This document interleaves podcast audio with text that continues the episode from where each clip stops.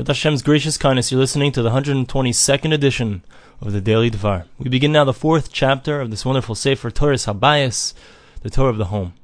Chofetz Chaim says there are four more things, four more excuses why a person says to himself that I'm not going to learn Torah. And he says that we have a simon, we have a way to remember these four things with the idea of Mar Ha'es. Mar, Memresh, He, Ace. He's going to explain how each of these is corresponded to by each of these letters. The first one is the mem. Omer mutar. Someone says it's okay. He says to himself, it's okay if I don't learn Torah. I can sit all day in my house doing whatever I want. And he doesn't even think there's anything wrong with that at all. That's the first problem. He thinks it's okay. That's the mem. Then we have a resh. The resh stands for ragil. He's used to this. He's become accustomed to this. And it's hard for him to, to break his habit to, to try to go and learn. That's the second one. That's the resh. You have mar. Omer mutar, he thinks it's okay, and you have rugil, he's used to it. The third one is hefker, that he sees that other people, no one he knows is learning Torah in the house. Nobody he knows picks up the sefer when he's at home. Nobody he knows listens to a, d- a daily dvar as he's on his way to work or on his way to school. So therefore, he says to himself, "It's hefker with a hey, hefker. It's uh, it's something that no one does." That's the third thing, and the fourth thing is ace. Ace is itonim newspapers. Sorry, folks. The Chofetz Chaim says that he wastes his time looking at the news, reading the newspapers. He doesn't say this specifically, but watching the news, listening to the news on the radio. Instead of spending the time that he could be learning, he's busy swallowing it up, looking at the news. Now he says he's going to go through each one of these one by one. So he starts off giving us a little bit more depth. In the first one, which was Omer Mutta, a person thinks it's okay to waste his time. Says the Chofetz Chaim, Chas v'shalom.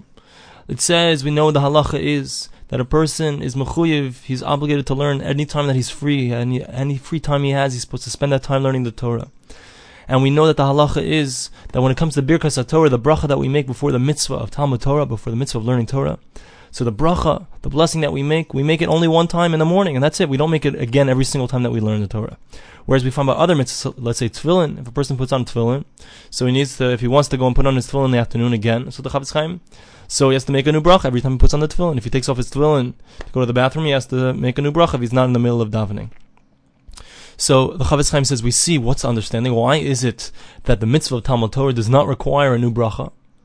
And the reason is because even though a person may be involved in other things, but as soon as he's free, as soon as he has a free moment to spare, he's supposed to go back to learning. The chiyuv, the the requirement is still upon him to learn Torah. That means every second he's never had a hefsik, he's never had any kind of space in time where he wasn't supposed to be learning the Torah, where he has doesn't have a chiyuv, where he, his mind shouldn't have automatically gone back to learning Torah.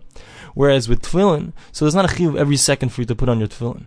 There's a it's a the main mitzvah is in the morning. There are the, there are people who wear them besides for besides for during the prayer service. However, the mitzvah doesn't it's not a mitzvah that's every second. So therefore every time you put it on you have to make a new bracha. But Talmud Torah, the learning of Torah is something that's required to be done every single moment. And therefore, if a person wastes his time, heaven forbid, and does not spend his time learning the Torah, so he's done a great transgression, a great sin.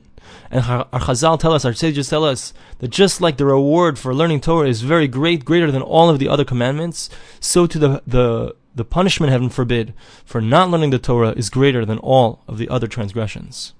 So now the Chofetz Chaim says the second idea, which is that a person has already become accustomed, he's accustomed himself to not learning Torah, heaven forbid. So he says, this is something that doesn't really require a great amount of explanation. It's pretty obvious to everyone that if a person has become accustomed to not learning Torah, so it's like if someone, let's say, is accustomed to eating garlic and having bad breath, therefore he should continue to have that bad breath. If you have bad breath and everyone around you is, is running away from you, you're gonna you gotta stop. You gotta overcome that uh, that uh, desire.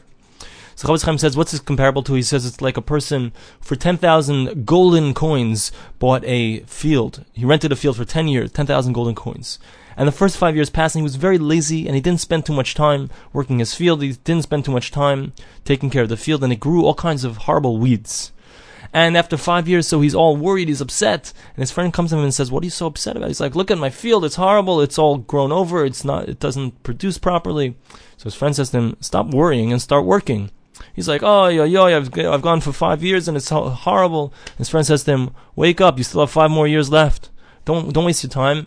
Don't waste your time worrying. Now what you have to do is start working the field, start taking out all of the weeds and start uh, working your field. Chaim says it's the same thing.